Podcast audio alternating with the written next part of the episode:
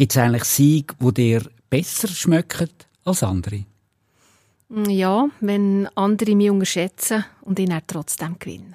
Also du der Underdog bist. Genau.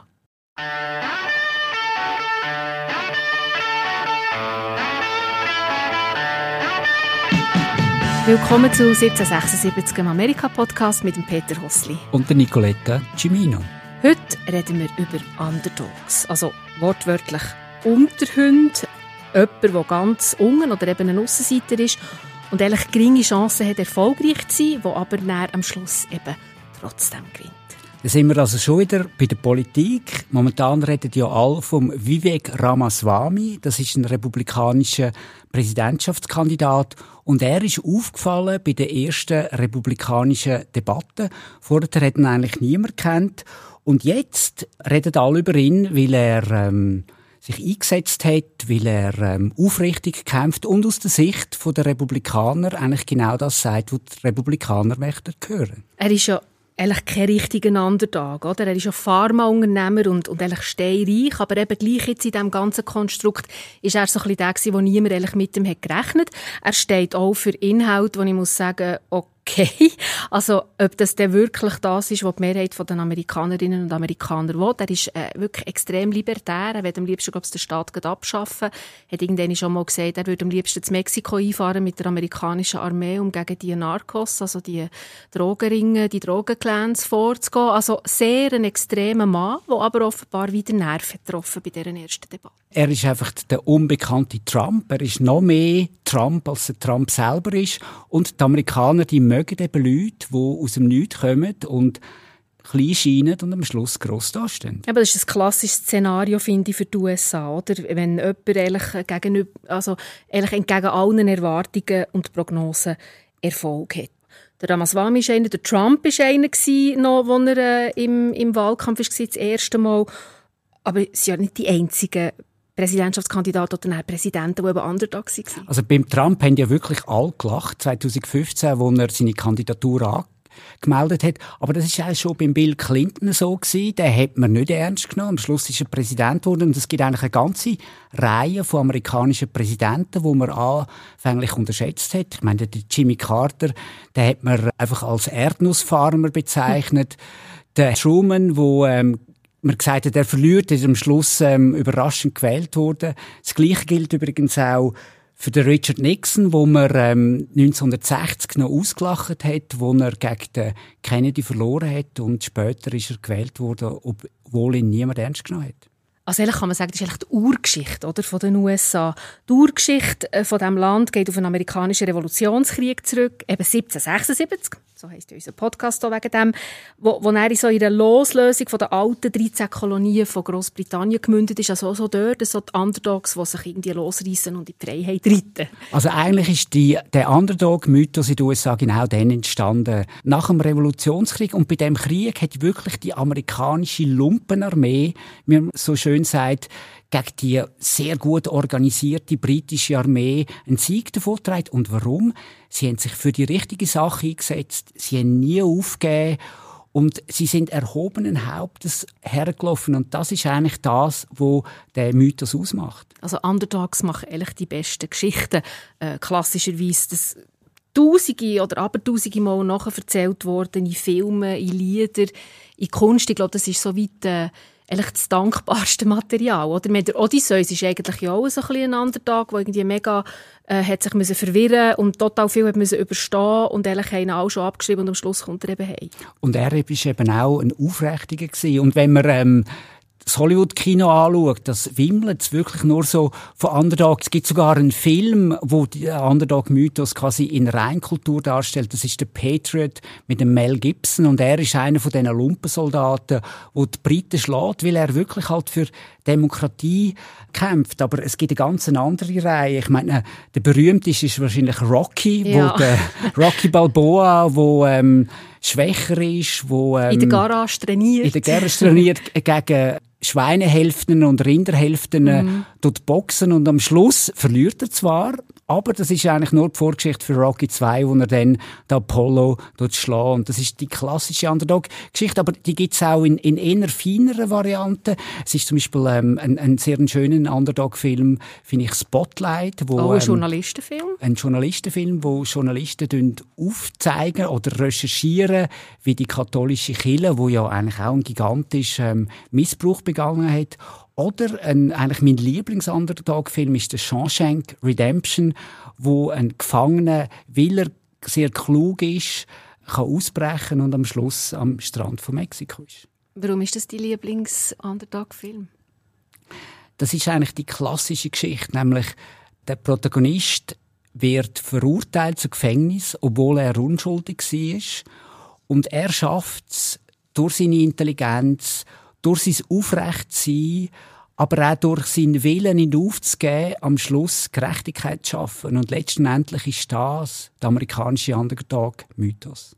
Ich muss aber auch sagen, es ist nicht ein rein männliches Phänomen. Es gibt sehr viele Filme mit weiblichen Underdogs. Äh, zum Beispiel Erin Brockovich, das ist eine wahre Geschichte, die dann ist verfilmt wurde mit der Julia Roberts eine Frau, die gegen einen Umweltverschmutzungsskandal, wo man vertuschen kämpft und das tut aufdecken. Oder Million Dollar Baby, da sind wir wieder beim Boxfilm, oder? Mit einer, mit einer weiblichen Protagonistin, mit der Hilary Swank und dem Clint Eastwood. Und ehrlich gesagt, oder, oder Legally Blonde, wo du ja, glaubst noch cool findest, gell, mit der Reese Witherspoon. Und mein Lieblingsfilm in dem Sinn, Underdog-Film, ist Working Girl.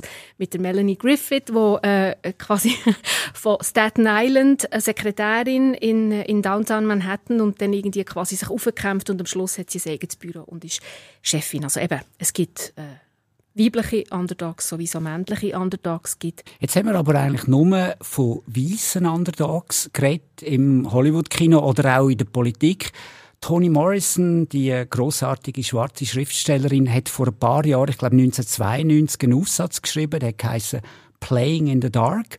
Und dort zeigt sie, wie die Abenteuerliteratur und die amerikanische Abenteuerliteratur ist eine Literatur von den Underdogs eigentlich immer auch schwarze Protagonisten braucht und es braucht Begegnung vom weißen Held mit dem Schwarzen, damit letztendlich der weiße Held kann in den Horizont hineinreiten und die Geschichte ist gut gekommen und damit tut sie natürlich zeigen, dass die Sklaverei etwas ist, wo ja nicht in den Underdog-Mythos passt. Das mhm. ist eigentlich sehr ein dunkler Teil von der amerikanischen Geschichte. Und Toni Morrison hat aufgezeigt, dass letztendlich der Heldenmythos wo aus einem Underdog ein Held wird, nur möglich ist durch Begegnung mit dem Schwarzen.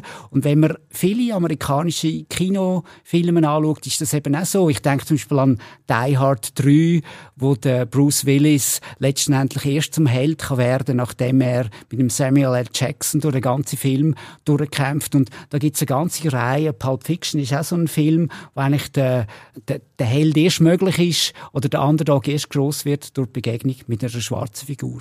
Aber heisst das auch, dass eigentlich die Schwarzen in dem Sinne missbraucht worden für die Heldengeschichten der weißen Amerikaner? Ich glaube, die Autoren, die die Abenteuerromane geschrieben haben, die auch den Mythos kreiert haben, die haben einfach nicht können den schwarzen Teil ausblenden und mhm. ohne die Begegnung oder auch sie redet von Überwinden vom Schwarzen, Überwinden vom Blackness, ist eben der Held in den USA gar nicht möglich. Sag nochmal, wie heißt das Buch von der Toni Morrison? Playing in the Dark, verfasst 1992. Also eigentlich vor ein paar, über 30 Jahren und aber irgendwie immer noch aktuell oder hat sich da jetzt etwas da, findest du?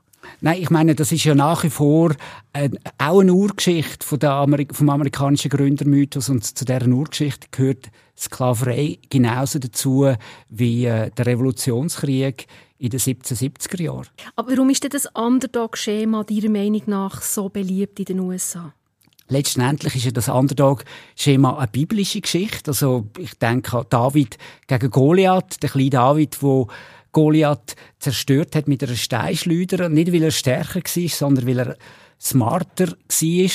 Und die USA hat eben durch den Revolutionskrieg wie eine wahre Geschichte zu dem Narrativ, zu dem biblischen Narrativ. Und letztlich hat das Narrativ den USA geholfen, das Land zu erobern. Man muss zurückschauen, quasi an die Entdeckung der USA, vor allem aber auch Besiedlung. Das sind ja Underdogs aus Europa, Leute, mhm. die aus Europa vertrieben sind.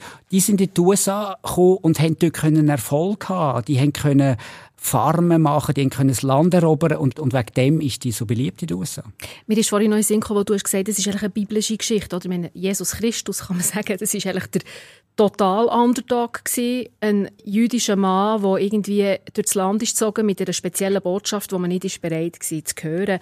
Eigentlich der super Underdog und dann wird er noch umgebracht du dann aber wieder, wieder auferstehen, wenn man Christ ist und an das glaubt und ist dann quasi der Savior. Oder? Ich glaube eben, die Underdog-Geschichte hat auch etwas sehr, sehr Menschliches, weil wir sind ja alles ein bisschen verunsichert und ähm, wir sind immer größere Leute, wir, wir wachsen auf und, und, und wir haben unsere Eltern und nachher unsere Chefs und Chefinnen vor uns und ich glaube, die Underdog-Geschichte, die weckt in uns so etwas wie, es ist möglich, tatsächlich über uns rauszuwachsen und Erfolg zu haben, obwohl es sehr viel größere Leute haben. Und in den USA wird die Geschichte wirklich gefeiert, viel mehr als in Europa. Mhm. In den USA, wenn du es geschafft quasi vom Tellerwäscher zum, zum Multimillionär, dann wirst du gefeiert, dann bist du irgendwie der Siebensieg, das, ist, das tut Anerkennung weg. Mit in der Schweiz ist das ja eher nicht der Fall. Ich habe das Gefühl, hier ist, äh, ist man hat man untertags nicht so gern. Man traut jemandem auch nicht, der irgendwie ehrgeizig ist und rauf will, was es wolle. Also jemand, der auch so sehr ambitiös ist und wo vor allem aus einer Rolle, die ihm ist gegeben wurde, irgendwie eine Klasse, die er ist hineingeboren wenn der dort ausbricht oder sie dort ausbricht, ist das immer so etwas, wo man in der Schweiz ein mit Misstrauen begegnet. Das ist nicht so opportun. Oder? Ich glaube, bei uns haben wir halt viel mehr den Wettbewerb von der Mittelmäßigkeit. Das ist mir wirklich aufgefallen, als ich lange in den USA gelebt habe. Da hat man sich gerne umgeben mit Leuten, die besser sind. Weil man gewusst hat, wenn man besser, wenn man sich mit Leuten umgibt, die besser sind, dann wird man selber besser. Und da in der Schweiz sehe ich viele Leute, die sich lieber mit Leuten umgeben, die schwächer sind, damit nicht auffällt, dass sie selber nicht so gut sind. Ich meine, unsere Gründergeschichte ist eigentlich auch eine Underdog-Geschichte, nämlich die von Wilhelm Tell. Nur ist unser Problem, sie stimmt nicht. Es ist Fiktion, es ist vom äh, deutschen Schriftsteller erfunden worden und sie hat eigentlich nichts mit unserer Realität zu tun. Also unsere Underdog-Geschichte ist eigentlich ein Fake. Also heisst das so, dass, weil sie ein Fake ist, dass man sich wie auch nicht so mit dem identifizieren schlussendlich? Ich meine, letztendlich tun sich eben nicht alle Leute damit identifizieren. Es ist eine politische Richtung oder es sind eher konservative Leute, die sich damit identifizieren wollen. Die Linken wollen ja eine neue Nationalviertel machen, weil mhm. sie sagen, der 1. August habe ich nichts. Das ist auch ein, ein fiktiver Tag, wo eigentlich mit, historisch mit der Schweiz nichts zu tun hat. Also das Problem ist, wir können uns nicht einmal auf eine Geschichte einigen, wo unser Anfang soll sein. Und das ist bei den USA anders. Die haben eine historische Geschichte. Vielleicht müssen wir einfach auch ähm, mal der, äh, Wilhelm Tell so total Hollywood-mässig verfilmen. Vielleicht würde das helfen, dass mehr Leute sich irgendwie mit dem identifizieren können. Wenn wir jetzt wieder zurückspulen oder wieder Kreis schließen zum Anfang von unserem Gespräch, wo es um äh, Vivek Ramaswamy gegangen, wo eben als Underdog in die Debatten ist und irgendwie so ein bisschen, fast ein bisschen als, als David ist rausgekommen von dieser Debatte. Ähm, kann er das nutzen? Also hast du das Gefühl, das gibt ihm jetzt so ein Momentum? Tut er das dann auch ausnutzen, dass er eben wie noch mehr Leute für sich gewinnen kann? Meine, in dieser Debatte sind halt nur Davids gewesen, oder der Goliath hat eigentlich gefehlt. Der Donald Trump hat mhm. gar nicht teilgenommen an dieser Debatte. Und wenn man die Umfragen anschaut, dann hat der Donald Trump so einen enormen Vorsprung auf alle anderen, dass ich es nicht für möglich halte, obwohl der Vivek Ramaswamy ein Underdog ist, dass er ihn noch aufholen kann. Du, jetzt gleich kommt mir neu Sinn. Jetzt haben wir die ganze Zeit gesagt, eben in den USA ist Underdog, ist so quasi die Urgeschichte und die Urlegende. Aber wenn man jetzt so in der jüngsten Geschichte schaut von den USA, sind ja die USA eben oft wenn es ums Geopolitische geht, nicht die Underdogs, sondern die, die mit geballter Macht Krieg haben geführt oder haben sich eingemischt in Kriege oder auch Kriege haben beendet, jeder noch, äh, wenn man an den Zweiten Weltkrieg denkt. Also da, ist, da sind die USA nicht Davids, gewesen, sondern Goliaths? Also in der neueren Geschichte sind es auf jeden Fall der Goliath gewesen. Ich denke an Kriege im Irak oder in Afghanistan oder nicht so neu, auch in Vietnam, dort sind sie als Goliath mhm. eingefahren und sind wirklich gescheitert und ähm, haben müssen abziehen mit hohen Verlusten und sie haben zum Teil die Länder wirklich in einem desolaten Zustand zurückgelassen. Aber zumindest im 20. Jahrhundert gibt es zwei Fälle, wo sie als David gekommen sind, wo man sie geholt hat, wo man das, das auch nicht zutraut hat, nämlich im Ersten Weltkrieg Und dann aber auch im Zweiten Weltkrieg. Ich meine, am Anfang vom Zweiten Weltkrieg hat die USA nicht einmal eine richtige Armee gehabt. Und am Schluss haben sie in der Normandie Europa befreit. Und das ist eigentlich ein super Stichwort, dass du das sagst, weil das machen wir ja eigentlich meistens nicht, dass wir teasen auf unsere nächste Episode, aber genau um das geht es nämlich in unserer nächsten Episode. Es geht um einen D-Day in der Normandie, es geht um das, was die Amerikaner zusammen mit den Briten und den Kanadiern und, und vereinzelt anderen Kräften haben geschafft an diesem D-Day am 6. Juni 1944, an den Stränden der Normandie. Und es geht um sehr viel Regen an einem Tag. Und um Helden. Danke für das Gespräch. Danke dir.